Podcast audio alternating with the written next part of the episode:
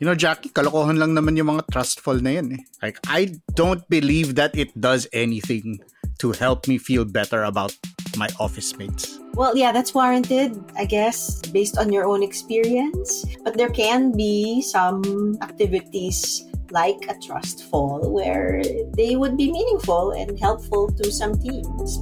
We've seen some of that. Kailangan mo ba ng mas makabuluhang chismisan sa pantry? Listen to more conversations about work, both hot takes and thoughtful takes, with me, Carl Javier, and Jackie Caniza on The Imaginable Workplace. Check it out on Spotify and wherever else you listen to podcasts.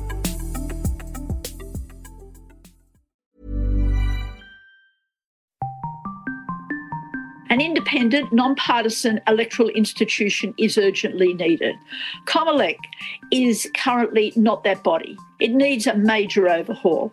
The problems with it just go on and on. There are extrajudicial killings, enforced disappearances, illegal arrests, and massive red tagging. Like the, the diversity of the crimes is cruelly enormous. Then there should be no involvement of the military in any aspect of the election. That should be just a given.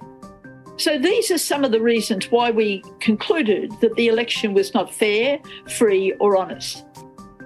That's former Australian Senator Lee Rhiannon. She's one of the commissioners of the International Coalition for Human Rights in the Philippines. They're a part of what's called the International Observer Mission, who came here to monitor the 2022 elections.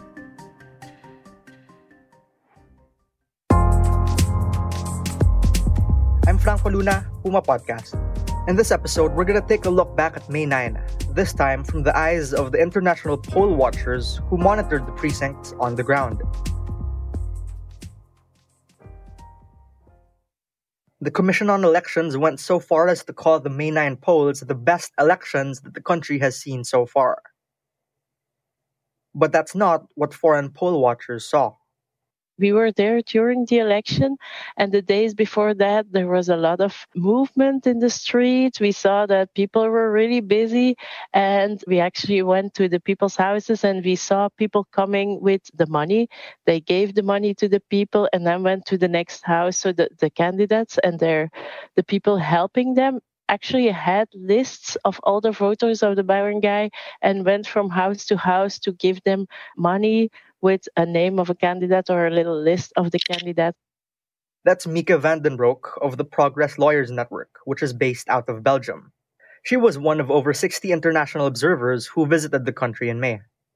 Mika and her team went to barangays in Samar and say they found rampant vote buying that took place even during election day itself where we actually saw that the, there was a checkpoint in the barangay. This was in the south of Samar, and the barangay captain said that there was actual pressure on all of the people to not vote for certain parties. And the reaction of the military was to put checkpoints in the community and to be really harsh and severe and to, to red tag as a direct result and punishment for the voting of the people for the wrong party lists.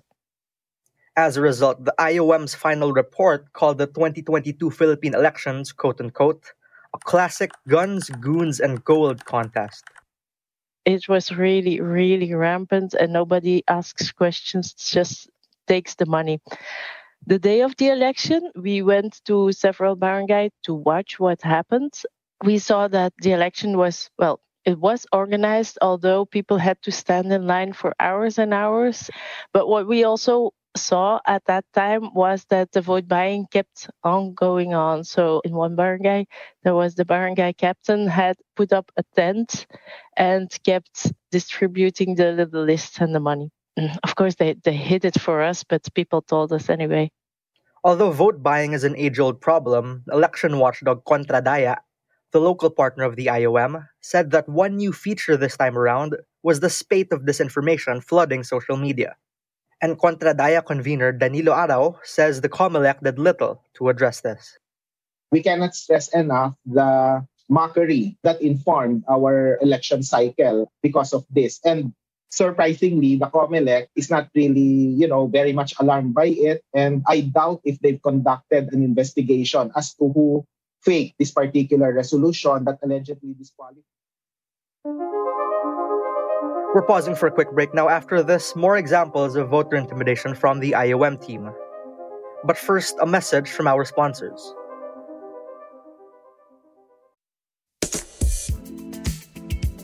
You've been on top of your game all day. So when you get home, all you want is to de stress by streaming a virtual concert and wind down by binge listening episodes of your favorite shows and podcasts. And for that, you need a connection that keeps up with you. That's PLDT Home, the Philippines' fastest home broadband. With a fiber only plan, you can get up to 100 Mbps of only fiber and whole home Wi Fi coverage, letting you and your family make the most of what a digital lifestyle has to offer. Find out more about PLDT Home's fiber only plan and save up to 3,600 pesos and earn up to 200 pesos in cashback. Visit www.pldthome.com slash fiber. What we found was that the elections and the political system in the Philippines are not very fair and clean. even the opposite. At the beginning, you think that it's a democracy because there is a lot of candidates, but when you look closer, you see that a lot of these candidates have the same names. Again, that was Mika van den Broek of the Progress Lawyers Network in Belgium. In its full report, the International Observer Mission called for the blacklisting of poll machine provider Smartmatic, a review of the entire automated election system, and formal investigations into election irregularities It also called out the dynastic politics and abuse of the party list system in the Philippines. And for the IOM, the international community has a bigger role to play too, beyond just observing election. Here's IOM Commissioner Lee Rhiannon again. The other major failing was the lack of engagement from Western powers, from governments who say they uphold human rights and democracy, but don't speak out when such shocking crimes occur. And we need to ask how can the global community help democracy in the Philippines? When I think we're talking about the difficulties in one area, and it reminds us of the important to have a global movement that really is keeping the pressure on. Um, and there's nothing like the public voice to force change. Among other things, Lee called on Western governments to adopt the Global Magnitsky Act, under it, the US can sanction foreign government officials deemed to be human rights offenders. Because election offenses, as far as they're concerned, are violations of basic human rights. I've got to say that one of the most alarming comments I remember hearing when evidence was presented came from a voter who said they were scared during the election campaign. It really resonated with me. Why were people scared? Because they're fearful that something bad would happen to them or their loved ones, and it often did. And that was today's episode of Teka Teka. Again, I'm Franco Luna. This episode was edited by Presh Capistrano and produced by Kat Ventura. If you like this episode, share it with a friend or two. And of course, don't forget to follow Teka Teka and Puma Podcast wherever you listen. We're excited to build our community with you, and it looks like we'll be able to meet for events real soon. So if you want to stay in the loop, please go to pumapodcast.com and subscribe to our newsletter. Thanks for listening.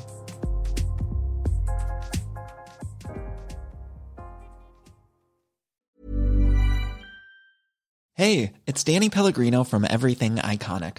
Ready to upgrade your style game without blowing your budget? Check out Quince. They've got all the good stuff shirts and polos, activewear, and fine leather goods, all at 50 to 80% less than other high end brands. And the best part? They're all about safe, ethical, and responsible manufacturing.